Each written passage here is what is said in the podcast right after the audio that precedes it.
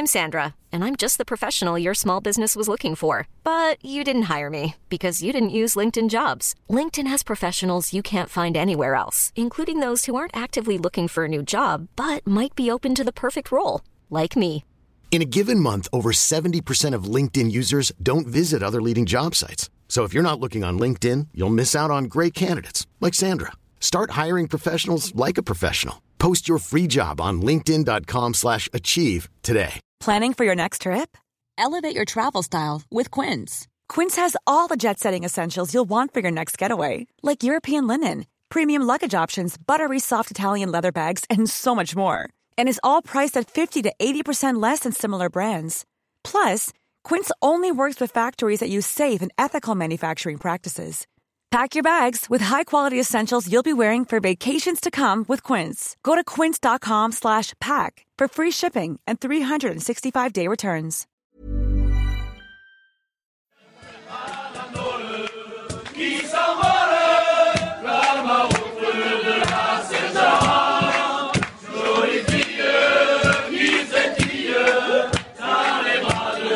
Welcome back to the French Rugby Podcast with me, Tim Graves, and ex Scotland international and adopted Frenchman Johnny Beattie. Benji is too nervously biting his fingernails ahead of France's Six Nations defining clash with Ireland this weekend. So we've got an Irishman in to replace him. Forgive us, Benji. We'll get him on shortly, but you're our Frenchman today, Johnny. Although you've been just about everywhere else apart from France the last few days. So how was your weekend? It was very good. A Frenchman whose French passport took some serious heat over the weekend between Thursday and Monday, I think I was on six or seven flights um, from Biarritz to Edinburgh. I did the under 20s game for the Calcutta Cup on the Friday night, then did again.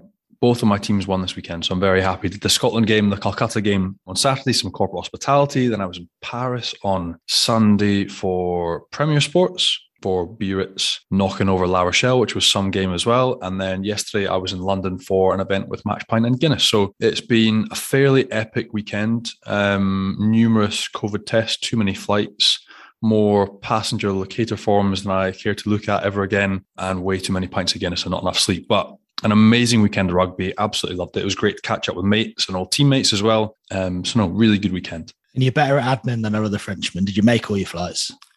No. oh no. Uh, I had a shocker. So after the Calcutta fixture, I was meant to get on eight thirty to get to Paris.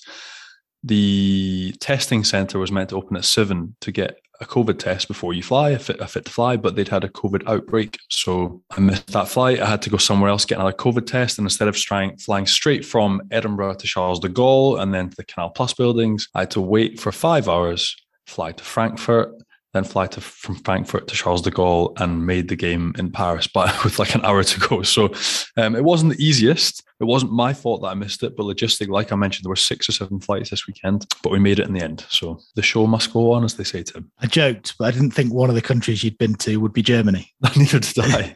I told you that passport took some serious heat, but especially having a French passport, it saved me because you can travel around Europe and people don't ask too many questions and you're not getting stamps on your British passport anymore. So French passport coming in very handy. A COVID outbreak at the COVID testing center. You couldn't make it up. Mate, you could not make it up. But, you know, everyone's fallible. They have to get it as well at some point. But yes, it's one of those things. Wasn't happy at that time. I think it had five hours sleep when I figured out what had happened um, and then spent basically the entire day in an airport. But, you know, all good.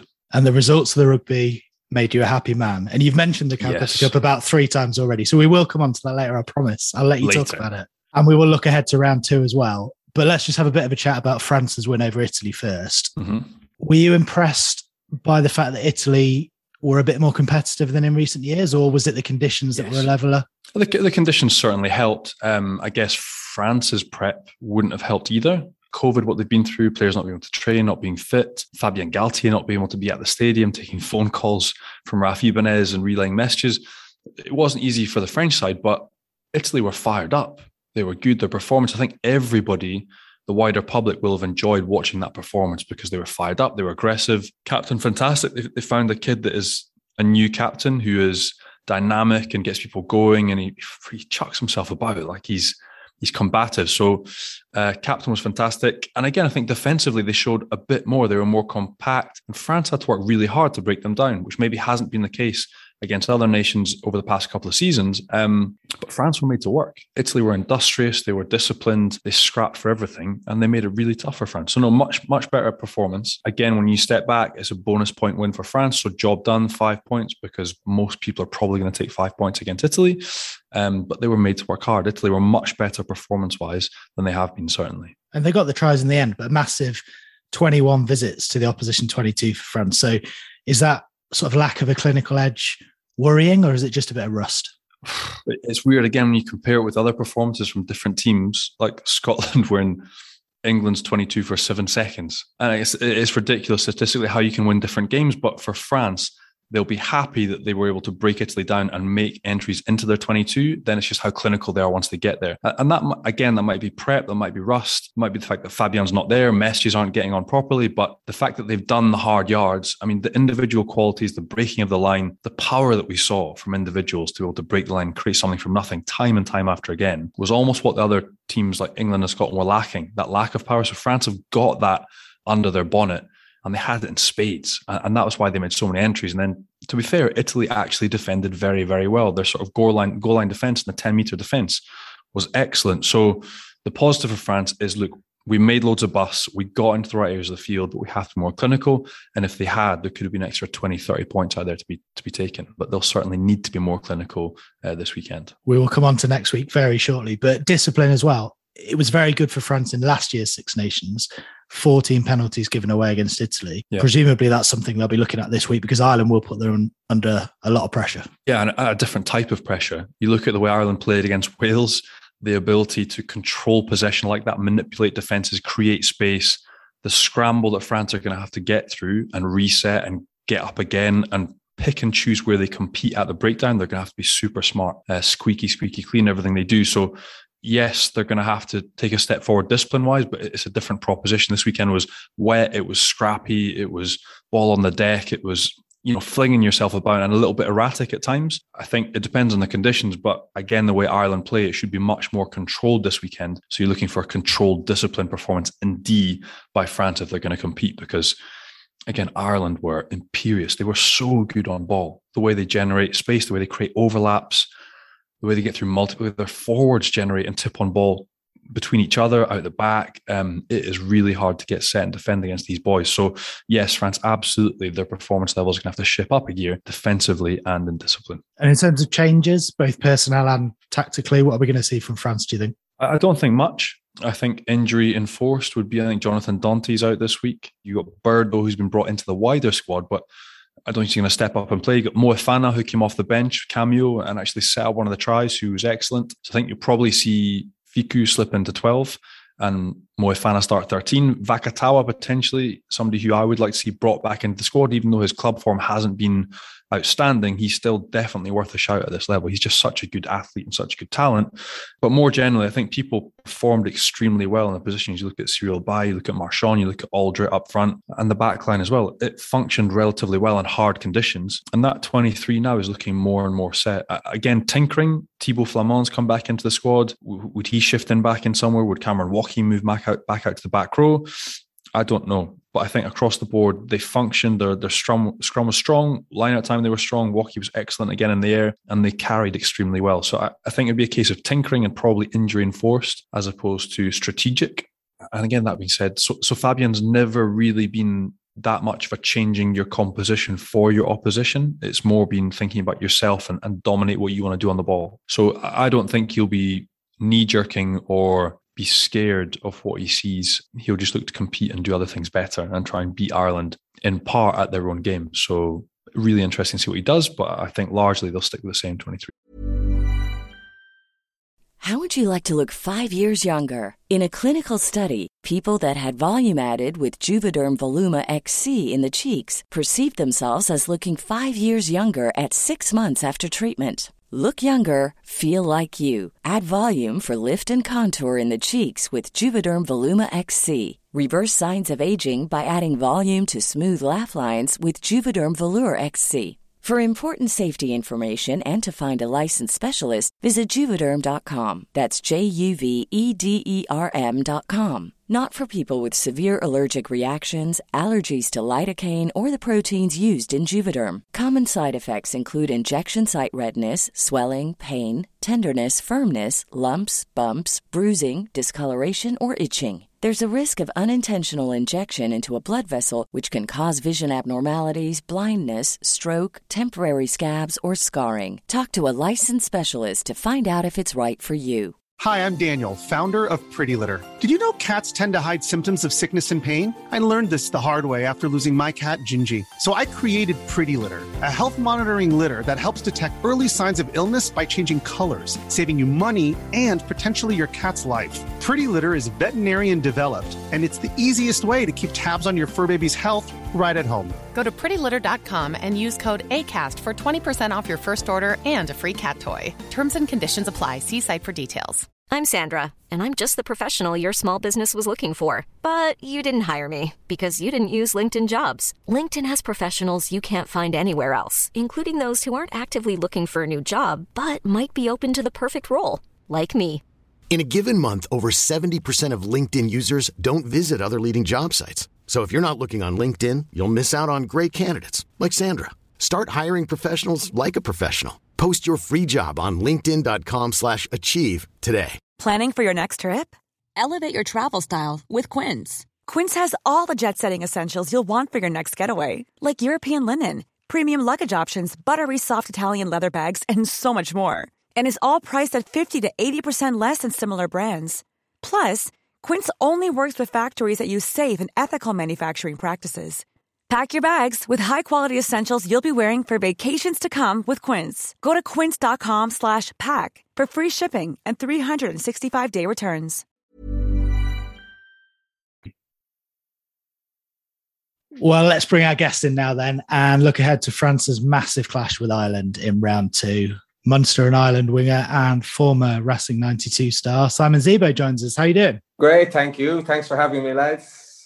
We will come on to chatting about the game at the weekend in a minute, but you're back home in Munster now after a few years at Racing. You missing Paris? A little bit, a little bit. I always, I always miss uh, the Parisian lifestyle. It was, um, it was a lot of fun. Um, and we met, like, obviously, the the lads over at Racing. It was quite an international group, so um, we all really, really got on well together. Um, so there's plenty of friends still over there that I that I miss a bit. But no, very happy to be home in Ireland and, and back with some old teammates that I knew, some new, and have family around again. So it um, we really loved our time over. But yeah, it was the right time. And one of those teammates that you got on particularly well with, we miss the smiles of you both being on the field together. There's constant support on social media for White Chocolate. Have you been in touch with Finn to congratulate him for his big win at the weekend? I did, I did. Oh yeah, we had some great times, and he's he's one of my best friends. Um, but uh, I was actually talking to him today. Uh, he was in good form. He was just after picking up a Rolls Royce off a dealership in, in Edinburgh, so he was a happy man. But no, no, he was um, he was in good form. I'd miss him quite a bit. Uh, the daily chats and the, the crack on and off the pitch, but he um, he's he's playing well as always and, and ripping it up. And we saw that firsthand at the weekend, so it's fantastic. He was awesome. I actually Jack from afar, but he was getting onto the team bus outside Murrayfield, one man boombox, like basically dancing by himself, like working his way to the bus. And I was like, he's going to be having a good time, a great night. And what did he say to you when you said you were going home at the end of last season? Was he devastated? Yeah, he, he wasn't. He wasn't too happy. I don't think deep down. Yeah, um, yeah, because because we only lived like right around the corner from each other. Um, so we'd be hanging out every day, and you know, we sometimes we'd head into training together and things like that, and we'd always hang out at training, after training, things. So we had a very we struck up a really strong relationship really quick, and yeah, he just he turned into one of my best best friends over there. Um, he's actually a groomsman at my wedding next year, so um, shows how how quickly and how strongly we got on. So yeah, we have plenty catch up stuff, plenty FaceTimes to, to to stay in touch. And he's coming back over to Ireland now at the end of March, is it for the for the big showdown in Dublin? So he's going to stay on a couple of days after that, and and uh, hopefully be a bit disappointed try and get a few points into him to cheer him up after a loss to Ireland. But we'll see how it goes. Just afterwards or beforehand as well? Probably beforehand, no.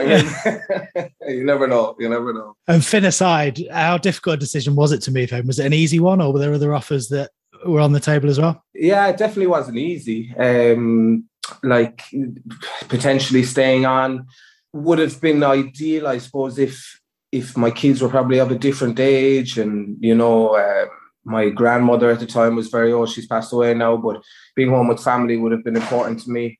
Um, yeah, it, I suppose the, like the age profile of my kids would have made the decision easier going over at the start of the three years and then coming back a little bit easier, you know, just because my son fitted in straight into senior infants, my daughter was into junior infants, and now we have another on the way. So, you know, we're going to have a lot of support around family, just live around the corner here. So I made the decision a little bit easier. And always there was that grow or that love I had for for Munster. You know, that was my uh, childhood club growing up, and it was always a dream to play for Munster as well as it was to go and move to France in, in the beginning. So to be able to have done France and, and represent my my boyhood club um, has just been a dream come true. So I'm happy to be back on now. It's not too late to go the other way. You're still a young man, so you could still do a couple of years at Munster and you could finish in France. Yeah, yeah, yeah, potentially, potentially. Uh, I'm still only 31, so I still have exactly years in me. Yeah, a smart man. Keep your options open. And another smart man who we had on the show a few weeks back, Mike Prendergast, your former coach at Racing. Mm-hmm. You've been putting a few good words in for him at Munster. He, he told us no, he wasn't going back, but you never know. Yeah, big time. Yeah, I've I've been chatting to whoever and anybody possible to try and uh, to try and bring him home. But like I, none of the players seem to know who, who the management are for next season. So when it was announced, obviously that we were losing Steve and, and Johan and, and JP, it was obviously a lot of disappointment around the the organisation. But you know you have to look to the future as well. And and Mike being a Munster man is obviously. Uh, probably that same grower, that love that I would have had being abroad in Paris as well. And we used to always talk about Munster, how Munster getting on, you know, as you would like when you come from that from that area. So um, I'd imagine, you know, one day he would love to do it, but you know, whether it's now or in a few years' time, nobody knows. But you know, I've definitely put in a good word because I know just how good he is and and how you know how great he would be for the for one Munster's attack and two, you know, for a lot of the young players that we have in Munster too to you know to have a coach like him with his experience who's been and seen everything and worked with the best players in the world, the best backs in the world and and seeing how attacks function and don't function, you know, I think he'd be an incredible addition. So um given all that, hopefully uh yeah, it, it could happen somewhere sooner rather than later, I suppose. And personally, obviously, family help must be amazing. Um, how have you enjoyed generally getting back into rugby at Munster? You missed a few games, but you've overtaken the late, great Axel Foley's try scoring record, a massive hero of mine. I used to love playing against that boy. Mm. Um, and that must have been a special feeling for you as well. Yeah, yeah, it was. It was it was it was nice when I uh, because when just before I left to go to Racing, um, I had equaled his record. So I never, I, I didn't know at the time I was going to come back and play with Munster again. So it was nice to, you know, sit at the at the podium, I suppose, side by side with him, you know, a hero of mine as well. So um, now having been back home and things like that to to have overtaken his record was was is, was special. Yeah, it meant a lot because he I had such a good relationship with him. He had been my coach since you know under under twenties and you know through the ranks at Munster and and and so forth and so on. So um, yeah, it was nice. It was a nice record to have, but certainly something I'll hold closely with me. It meant a lot. And Johnny mentioned you missed a few games this season, but internationally you were in the Ireland squad for the Autumn Nation series, and then didn't quite make it for the Six Nations. So is Andy Farrell in touch? What has he said? yeah, yeah, yeah, he has actually. Yeah, um, but like I had no, I had no. Uh, like I, I couldn't have like I didn't expect I suppose to, to to be in the Six Nations squad because you know, I came back initially and I played the couple of games at the start of the season. They went well, and I got included in the in the the November series, which was great. You know, it'd been four years since I'd been involved in an Irish squad, so he brought me in, and and that was a great show of faith. It was really nice of him, um, you know, and. Uh, you know, he said to me in camp that he wanted me to get up to speed with international rugby again and around with the, the, the players and, you know, getting used to the whole systems again because four years is a long time playing in French rugby. There's certain parts of your game that probably wouldn't you know, uh, or no, like you, you'd need to just get up to speed, I suppose. You couldn't get thrown into the deep end after playing two games or starting two games with Munster since having not been involved for four years. So he said he wanted to get me up to speed for the Six Nations, etc., and see if I could put my best hand forward then. But obviously, after after the November camp, having trained for three or four weeks, with the Irish lads, we went to South Africa and then I ended up getting COVID and having to isolate there for two weeks, having to isolate then for another two weeks when we came back. So we missed both the European games after coming home or getting out of isolation. And then um, I got a red card against Ulster. So I, I didn't actually play any rugby since before November series. So just the the way the world is, I suppose these days you get unlucky bouncing a ball or an unlucky break and off the pitch, and you're you're three or four months without having touched a rugby ball. So thankfully, I was able to get on the pitch against Wasps, and um, you know uh, I enjoyed myself out there. as European rugby, big game, and um, obviously it wasn't enough minutes under my belt to get included in the Six Nations. So it is what it is, and I'll put my best hand forward now uh, going forward for the summer tour. And you must be itching to get there. You said like get back up to speed, but for like people that watch top 14 obviously were week in week out. You were very much up to speed. Like you were phenomenal to watch amongst that backline that was absolutely flying ran by finn and most things were finished off by you Kurtley that being said the five years almost you said four i think it's nearly five years that you last played a test you must now be itching to get back out there. Oh dying to yeah. I, I really really want to wear the green jersey again and um, sing around the beat again. These things, you know, once you go away and you don't have them, like you really, really appreciate how much you miss them, I suppose. And any chance you get to represent your country is huge. But being being home now and, and being able to put my hand in the mix and play well for Munster, score tries, play well on the big big days, that's what I love to do. So the, I'll give I'll try and put myself in the very best position to to represent my country again because it means a lot to me. And obviously, you're going to be kind to Andy Farrell because you're itching for him to pick you again. But you might let me know actually when his birthday is. I'll send him a present. but you were fairly outspoken about the the sort of approach and the tactics under Joe Schmidt. So with Andy Farrell coming in, and obviously you were in camp in autumn, just talk us through the sort of change that you've seen from the inside and also watching on from the outside. It, it does seem like there's been a shift in sort of style, I guess. Yeah, it's a different style, I suppose, different coach and I won't bash on Joe or anything. It's just a different outlook on the game and a different coach.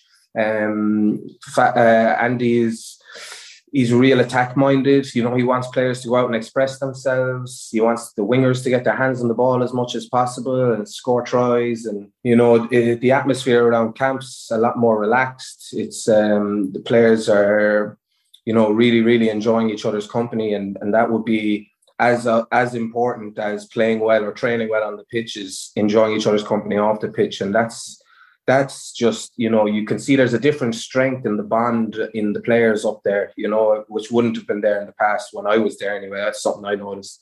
And um, certainly coming back is um, how happy all the players are. And I think Peter O'Mahony said it recently in an interview the November series that passed was his most enjoyable time in an Irish jersey, you know. So that says a lot about I think about Faz and the culture he's um, incorporated up there and, and everybody's happy and itching to, to represent their country. And there's huge comp- competition for places which only bodes well for, for the Irish rugby team. So it's, it's great. And you looked at you talked about that autumn nation series the results toppling the all blacks smashing argentina and japan.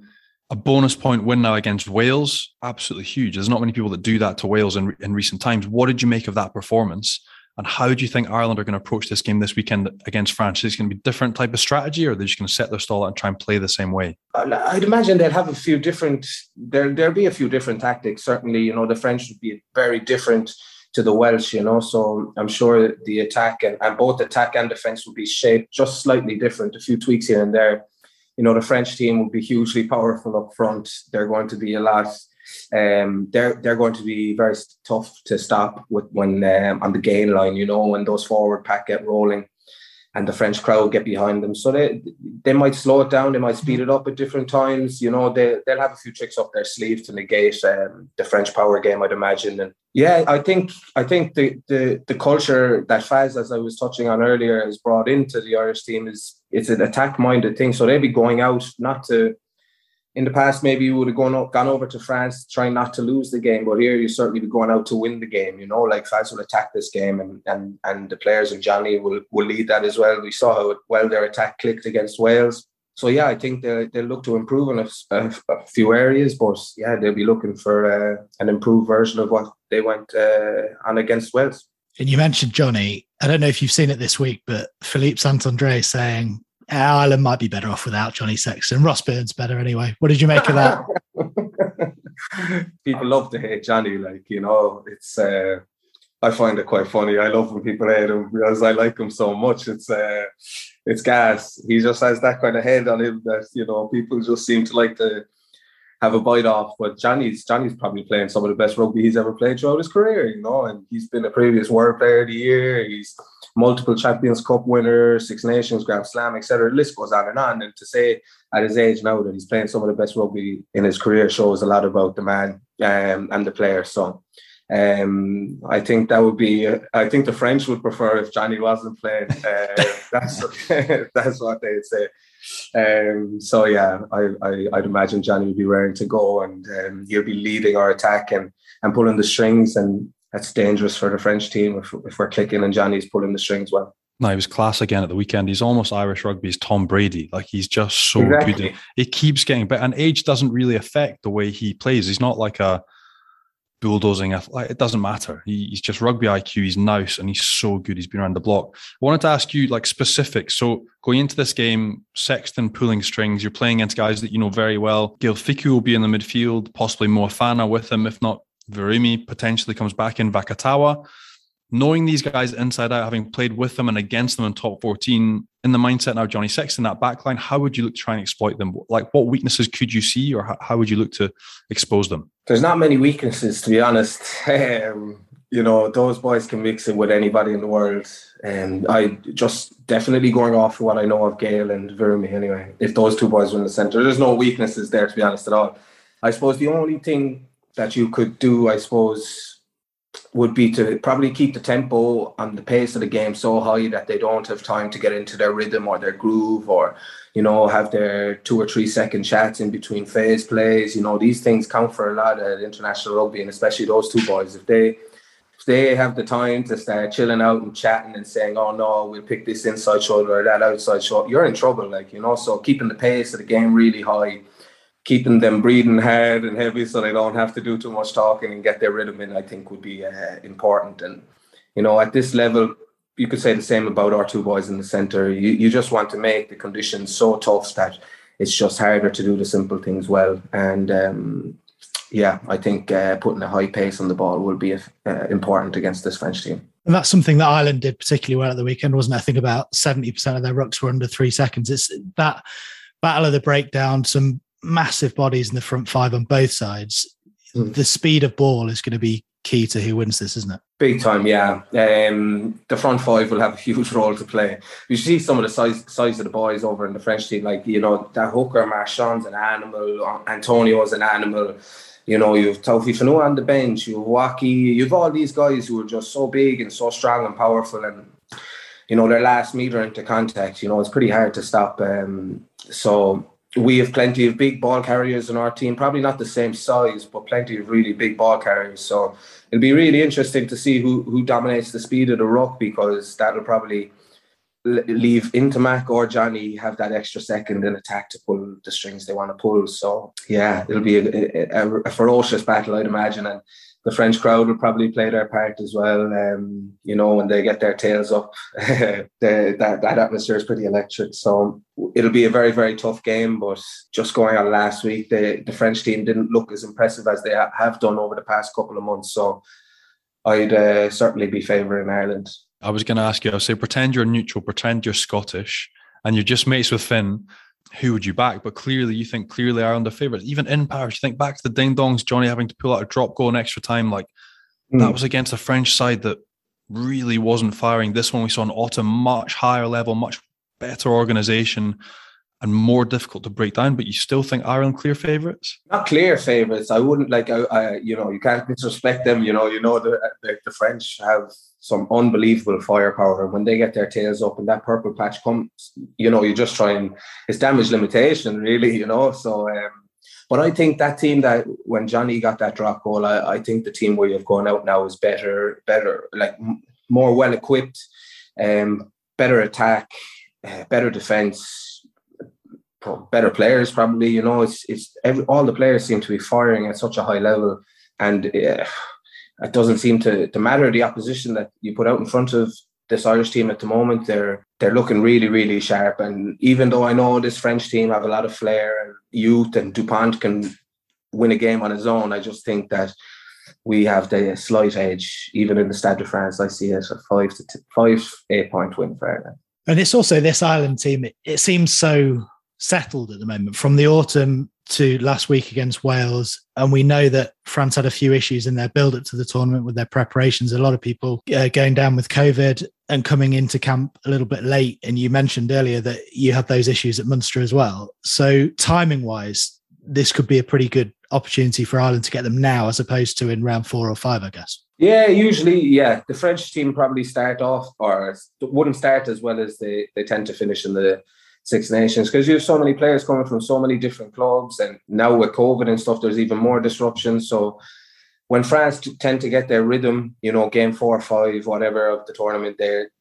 then they're firing on all cylinders. So I suppose getting them in the second game after you know a not so convincing performance over uh, Italy is you know it only bodes well for for us, I suppose, heading over there. So um, yeah, I think we're firing quite well. We weren't perfect either last week against Wales, but you know, it was a pretty one-sided game against a, an international or a Welsh team that even if the clubs aren't going well, the the national side seems to to generally gel. So um, I think uh, we can improve on last week and get a W over in Paris. And I know you only played with him for half a season, but Johnny mentioned Gaël Fickou. Mm. He is the defensive leader of this France team under Shaun Edwards just give us an insight into how good he is and and defensively if you are johnny sexton how are you looking to exploit this french side in, in defense? Depends where he's playing. Like 12 or 13 i suppose he's turned into a really really good 13 or 12 sorry um, when he has Virimi outside him you know he he feels really comfortable um, having that one inside one outside and um, his lateral movement's really good i suppose I don't know. I, I don't see many weaknesses. He wouldn't be a hugely like he wouldn't be a huge like chop tackler. I suppose you could probably throw like a few hit runners down his channel, like with a bit of deception out the back. Um, but he he gives that half a yard of depth in defence. You know, he won't come all the way. He'd give himself that extra half second to make a decision. So it's really hard to catch him out. I've never really seen him bust um, clean through the middle on any occasion, training or games. Um, yeah, I, I don't know where to pick a hole and find a weakness there. I suppose it's just the tempo thing, as I was saying with Ireland, you know, keep a high tempo on the game, make him have to make lots of decisions and, and just tire him out really and hope that it's Gaël and Uini Atonio inside him on a phase play move and you, are able to catch him somehow. But um, yeah, they're they're they're a well uh, well drilled team and their midfield and Gaël as a defensive leader is is um it's a tough defense to break down. I guess what your your gut feel is that if Ireland can control possession, because you talked about the purple patch of defending big athletes, defending against Alldritt, defending against Marchand, it's hard and it's wearing, and that purple patch is inevitable. But if Ireland can control tempo in the game and control possession and force France to defend, they'll be in it come the end. Would that kind of be generally how you see this game going? Yeah, I, I reckon so. And and starting the game really well, that first 10 or 15 minutes, 20 minutes um, I know it's a cliche, you start the game well, but it's a lot of times where, like, French rugby in general, where the first 10 or 15 minutes, they kind of just sit back and feel their way into the game and, and um, you know, eye up their opponents, I see, but, or you, you, you think, but for opposition, it, like, like there's been so many examples where I've been playing the games where I felt like that and played against national, French national team or whatever, but I think the first 20 will be vital, get a, a score on the board, take their punches because they will come. They'll definitely get a purple patch and the offloading will be going and, and the crowd will be going. So um, yeah, come then the last 20 of the game, you just you you you fancy you're holding on to a lead or you know, not not only a couple of points off them, I suppose. But I think this French team is very beatable. It's just um, how well we play and how well we manage their purple patches, I think will will be very, very important. And if the Irish boys do the business as you think they're going to, Have you given them any tips about where to go in Paris afterwards? And can you share them with us? I have plenty of tips on where to go. Um, I don't think they'll be allowed though. That's the only thing. There's plenty of places. I actually really enjoy going down the river, down the Seine. There's lots of cool boats there with nice views of the Eiffel Tower. I'd probably recommend them to go down there. Well, there we go. If anyone sees Johnny Sexton on a boat sailing down the river in Paris on Sunday morning, mm, I, I, doubt he would be now. he, would be too much of a nerd. I've heard he's got a pretty impressive wine cellar, isn't he, Johnny? I actually don't know. I haven't been to his house. He lives in a gated community, I think, up in Dublin. There's it's not it's not easy access into his house. But yeah, I don't know. He likes a tipple, I suppose, but he wouldn't be as much crack as Finn, I suppose, when it comes to beer drinking. If Ireland do win, as you're predicting that they will, is the Grand Slam on? I, I it will be it's it's hard to say because they still have to go away to England, isn't it? England away as well, which is very very tough game. And then you never know. Scotland might still be in it come the last round, and they'd be underdogs coming to Dublin. And Finn, if you write him off, then that's that's trouble too. You know that man, as just like Dupont can can win a game on his own, and it doesn't matter if you're twenty or thirty points up, like England found out a few years back.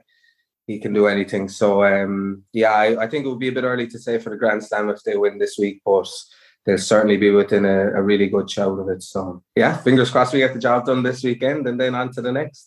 So more importantly, let's get back to you. We mentioned you're 31. The next time the Irish squad's announced, you're going to be involved. You're going to be playing. You're going to make the next World Cup. After that, are you coming back to France to finish? That sounds good.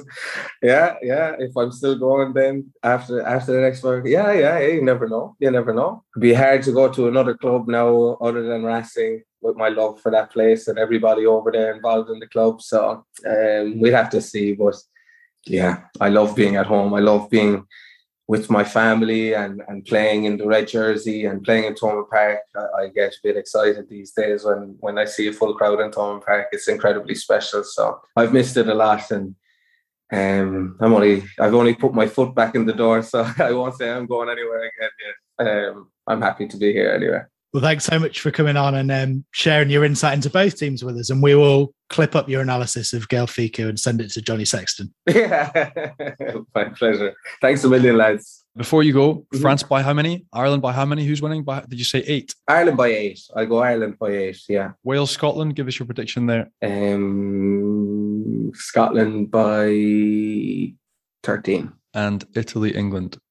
Italy by thirty-four. You know, I can't say it. Benji's not here, and you've done his predictions for him. That's brilliant. He'll be um, he'll be miles behind next week after that. Good luck getting a few more games under your belt, and um, fingers crossed, Andy Farrell's on the phone to you very soon. Thanks a million, lads. Well, let's have a quick word on the one game from round one of the Six Nations that we haven't really talked about yet. Then, and I did say earlier I'd let you talk about the Calcutta Cup. So go on then, Johnny. What did you make of it? Um, it was a really, really strange game. Um, and I think in the stadium, it, was extremely quiet. It was almost eerie. Um, it was strange for Scottish supporters because there was complete dominance in territory and possession by England, but then just a failure to capitalise on any of it. Where you, you flip that with Scotland, they were in England's 22 for seven seconds in the entirety of the first half. Um, and three times, I think, in in in the fir- in the in the first half they were in England's half of the field. So like, there's not many games that you will win in that manner that way, but the last 10, 15, 20 minutes with just error after error for England and shooting themselves in both feet time and time after again, just with poor game management, it allowed us little opportunities to sneak in and win the game. So, look, crazily, look back over 35 years, I think there's almost been 30 wins for England. It's been one way traffic, complete domination. And so it's an incredibly special and precious moment for Scottish rugby fans because that hasn't happened for my entire generation of mates and, and family and friends that have watched rugby for Scottish rugby for 15 years. So we'll take it. We know it's not going to last forever. We've got a little group of players that are capable of conjuring some magic Finn Russell, Stuart Hogg, um, and some competitive boys up front with a little bit of depth. But then, even more generally, I, I did all the corporate stuff before with you know, Lawrence Dallaglio, Flatman, Tindall, Simon Shaw, and none of them are sure this England side. It's really bizarre. Like you take Courtney Lawes away, you take Manu Tuilagi away, and it just looked a little bit toothless. And for the life of me, I will never understand why they kept kicking the ball away when Scotland were under the cosh. If they just held on to ball, they'd probably have buried us. I will never understand why when a hooker goes off, they don't just call a bomb, chuck it over the back, and get rid of it. I will never understand why they didn't stick an extra man into a scrum and they then concede a penalty under their sticks and lose the game. But again, these little bits of game management that come with big moments and big players, for whatever reason this weekend, England mentally exploded and Scotland were able to capitalize and sneak almost a smash and grab win. Um, but it was a great night afterwards. There was a lot of Guinness consumed, and the Scottish rugby public enjoyed it. You don't understand any of those things. And as a Scot, quite frankly, you don't care either. No, no, but we'll absolutely take it. And yeah, it was magic. A magic. The last 15 minutes was bananas in the stand. Again, just one of those rugby moments and environments that you're just lucky to be there and be part of it and that was it. Like as I mentioned, seeing Finn swagger out after the game with the boombox, you know, dancing by himself, having the time of his life. It, it's nice for fans, but I'm even happier for the playing group. But like when I played, it was tough graft. Like we didn't win many games, and it was a tough place to be sometimes. So I'm really chuffed for them that they're enjoying their rugby, they're winning together as a group, enjoying each other's company, and winning for their country. There's no better feeling. Speaking of the Calcutta Cup, will that be your Meater moment of the week, Johnny? No, That'd be too easy, mate. And it's a French rugby podcast. And as much as that was a sneaky little win, there were other bits from the weekend that were exceptional. Ireland's performance in general, the way they ran the ball was very, very good to watch. I absolutely love watching that. But the Meater moment of the weekend for me in the first round was the hat trick for Gabin Villière. And for a man who is a former scrum half at Rouen in Federal 1, 2, or 3, who couldn't pass, who couldn't kick, and was shunted out. Uh, went through the Sevens program. Now he looks really the complete package. Absolutely rapid, dangerous, really good over ball, and always seems to be in the right place at the right time to finish tries off, as was Vincent Clerc. So the fact that's the first hat trick that a Frenchman has scored since Vincent Clerc in 2008 against Ireland is massive. And he took them in all different ways. Team breakout plays from Maul, finishing off again, a good two on one, the Jaminet down. The open side, Alldritt set another one up, a decent pick and go offload. He's on the end of that one as well. And the, and the last play of the game, put in the corner by Moefana. So, no, an exceptional hat trick. And again, he's just impressive. Every time you watch him play, Toulon, France, um, the man's on fire. So the Meater moment of the weekend for round one was a hat trick for Gabin Villière. That was Johnny's Meater moment of the week. And Meater is the world's number one wireless meat thermometer. They've made over 9 million cooks better with their revolutionary app as well. So it's no surprise their users are growing rapidly every day. If you've ever said your pork or turkey's dry, then Meater is for you. And you can use it on a barbecue, in the oven, or in a pan. Enter a whole new world of cooking and join the Metaverse at Meater.com. And just use the code FrenchPod10 at checkout for 10% off any full price item as well.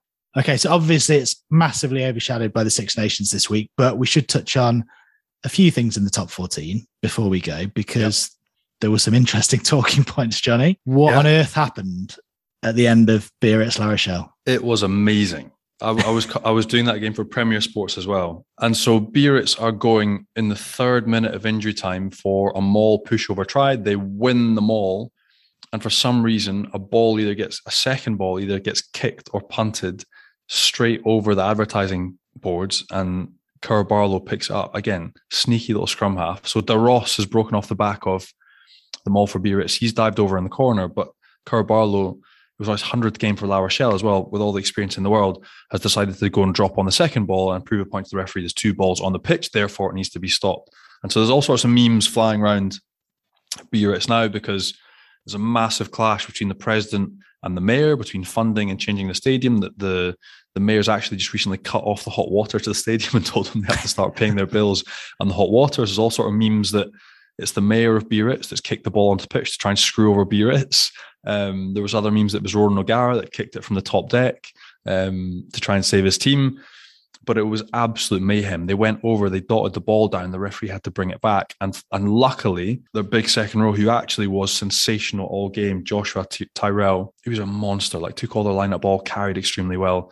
Off second third phase, off the reset scrum to restart the game, scored. So they got an extra time win, and they fought to come back something like 15 points down to win in the third, fourth minute of extra time, and that's a massive win for Biarritz because they are rock bottom. That takes them above Toulon Toulon incredibly are now 14th in the top 14 but a crazy, crazy moment of French rugby. it was just, it was mental to watch it live and just watch it unfold.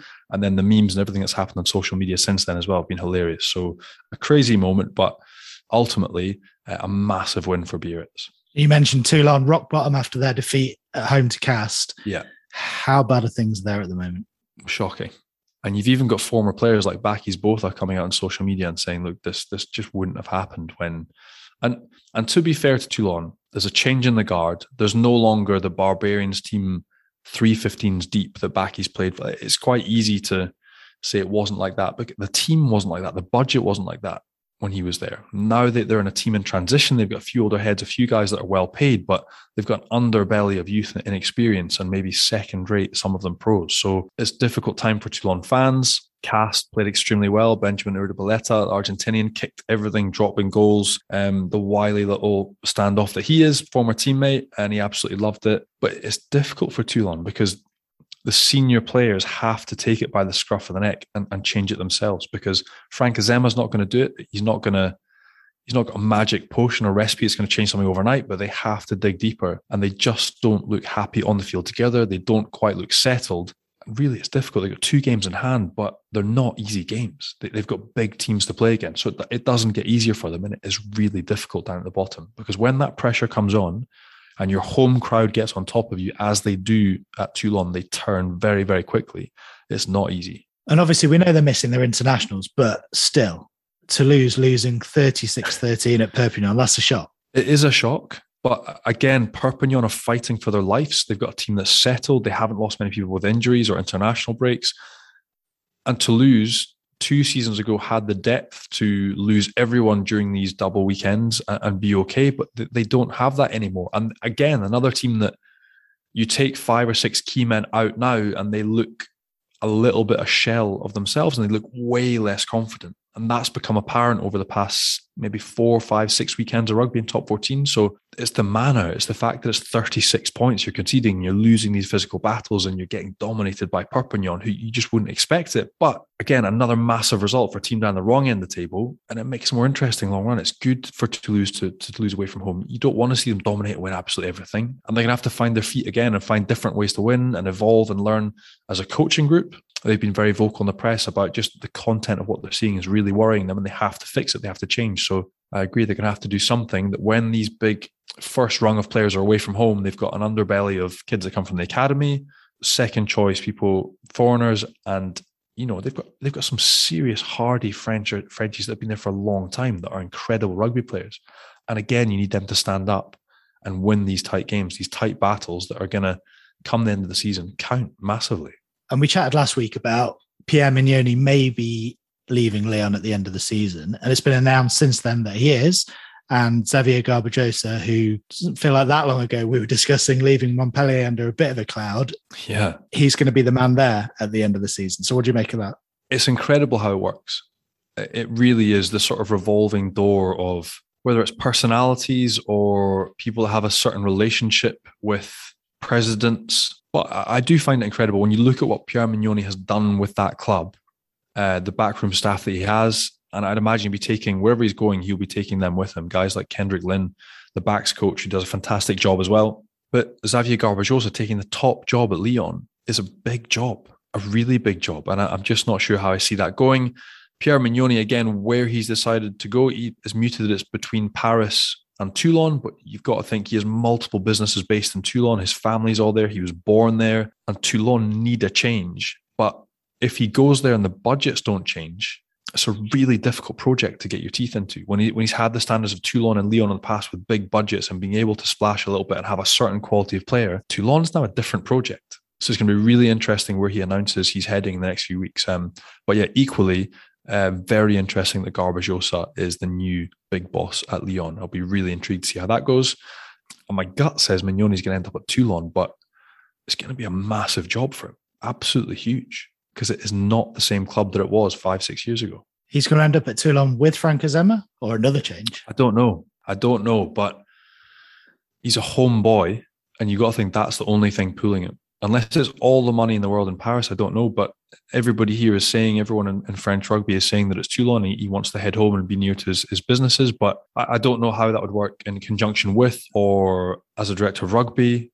I don't know what the role would be, but it's not going to be easy. Toulon is not an easy place to be at at the moment. It is a club in difficulty. We will wait and see on that one. Right. It's time to get your predictions in for round two of the Six Nations now, Johnny. We heard Simon Zebo's earlier on. The Guinness Pint predictor from Match Pint is back.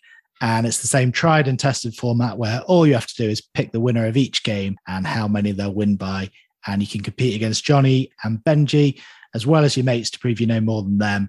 Just remember to enter our league with the code LERUGBY once you've downloaded the Matchpint app. And it definitely isn't too late to join in. More than 40,000 pints of Guinness were won in round one, and it'll be more of the same in round two this weekend. So check it out, and you can claim your free pints in one of over three and a half thousand pubs as well. So it's as easy as that. Do you know how you got on in round one, Johnny? Um, I'm going to say not bad. Well, I can tell you, you are second and third in the Guinness Legends League behind only Sean O'Brien. Okay, we'll take that. However, you're behind Benji. You're 30 second. We'll take that. We're a teammate. We've got two of us on the podium. That's what matters. That's the spirit. Well, let's move on to round two then. A chance for you to catch up. Italy, England, what's happening? England uh, will find themselves in round two because they weren't themselves at all in round one, but they have got way too much quality and way too much pace, way too much organization and detail. I think they will swat aside Italy. As much as Italy were great the first half in Paris, England are going to have way too much for them. I am going to go England by 35. The week after a big win, Scotland away in Wales. Look, this this isn't the same Welsh side. Um, let's be honest; they are shorn by injuries. I actually really enjoyed the performance of Basham, the back row. I thought I thought he was exceptional. I, I, again, when you have injuries, you you pick up people that you haven't seen too much in um, regional rugby. Uh, he was outstanding. I think hopefully he'll get more game time. But like they were twenty nine 0 down after seventy five minutes. Like that is utter domination. I can't remember the last time I saw that from a Welsh outfit. And although Scotland weren't exceptional in everything they did, they took their chances when they needed to, and I think they've got the capability of stepping up their performance this weekend and going down to Wales. They hadn't won down there since 2002. They won last year in Llanelli at empty stadium. Going to Principality is a different kettle of fish. But again, we talked to Z there. He was talking about the importance of starting well in Paris. It's the exact same for Scotland down in Cardiff. If they can start well and build a little lead, and stay ahead of this Welsh side who will be desperate to make amends and put on a show in front of their home fans, I think Scotland can nick a win. Um, I'm going to go Scotland by seven. And then the big one, France Ireland. I think it'll be really tight. And again, we got into a bit the nuts and the bolts of how this game's going to go. I think if if Ireland managed to control that possession and run France ragged, it could be very difficult for them. But I think Shaun Edwards has done too much and they've come too far defensively to let themselves be bullied. I think physically they've got too much. And if they catch Ireland on the gain line, they're very capable of smashing them and turning ball over. And once they shift that ball away, they've got X factor and pace. And that being said, when they have the ball as well, they're a real handful. But Ireland are very capable defense. Again, very finely balanced game. So I, I just think when you look back to that All Blacks game, how they started and they blew them away, I don't think they'll be able to do that to Ireland because they're so settled and so good on the ball. But I think there'll be a few occasions where they get toppled. France have a few chances. I think France have got enough to to do this and win at home. So I'm going to go France by four. Thanks, Johnny. A big thanks to Simon Zebo for joining us as well. And thanks to all you guys for listening. Make sure you hit subscribe, leave us a nice review if you can as well. Check us out on Rugby Pass as well as on YouTube. And we'll be back with another episode next week. Au revoir, Johnny. Cheers, Tim.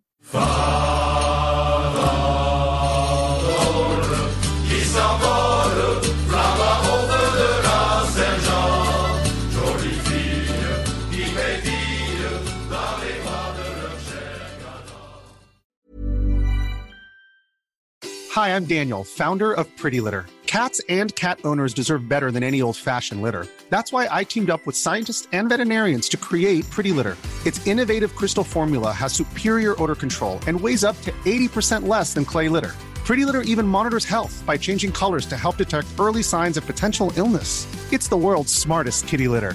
Go to prettylitter.com and use code ACAST for 20% off your first order and a free cat toy. Terms and conditions apply. See site for details. Even when we're on a budget, we still deserve nice things. Quince is a place to scoop up stunning high-end goods for 50 to 80% less than similar brands. They have buttery soft cashmere sweaters starting at $50, luxurious Italian leather bags, and so much more. Plus, Quince only works with factories that use safe, ethical, and responsible manufacturing. Get the high-end goods you'll love without the high price tag with Quince. Go to quince.com slash style for free shipping and 365-day returns.